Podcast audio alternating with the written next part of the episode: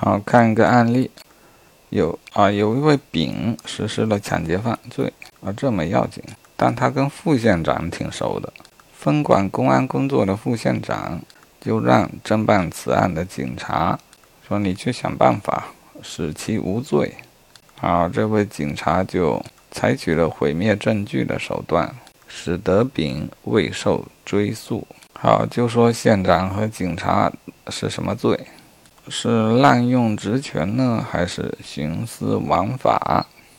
哦，答案是县长滥用职权，警察徇私枉法。因为徇徇私枉法是身份犯，需要是司法工作人员。好，再问，因为县长居于领导的地位，所以警察是徇私枉法罪啊、哦，不对。所以警察，所以县长是徇私枉法罪的间接正犯，这个说法有对吗？好，这个当然错了。徇私枉法罪只能是警察的罪，若要以领导的领导地位来定罪的话，那也只能定滥用职权啊。如果县长可以是徇私枉法罪的间接正犯的话，啊，就违反了不具有身份的人不能被认定为实行犯、正犯，也包括间接正犯。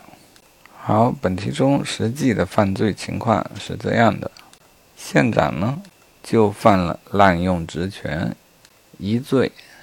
对于警察而言，啊，他本身最直接的就是构成了徇私枉法罪、帮助毁灭证据罪。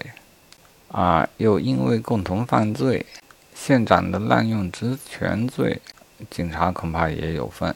啊，这是我的解读，未必对。解析说的是警察本身徇私枉法和滥用职权，啊，套法条是都符合，属于法条竞合。啊，外带帮助毁灭证据罪，三个罪名，呃，只有一个行为。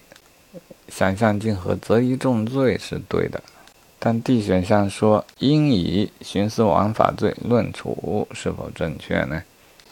这样考就有点难喽。解析是说，帮助毁灭证据罪的法定最高刑仅为三年有期徒刑，最终对以应以徇私枉法罪论处，这个知道一下就好。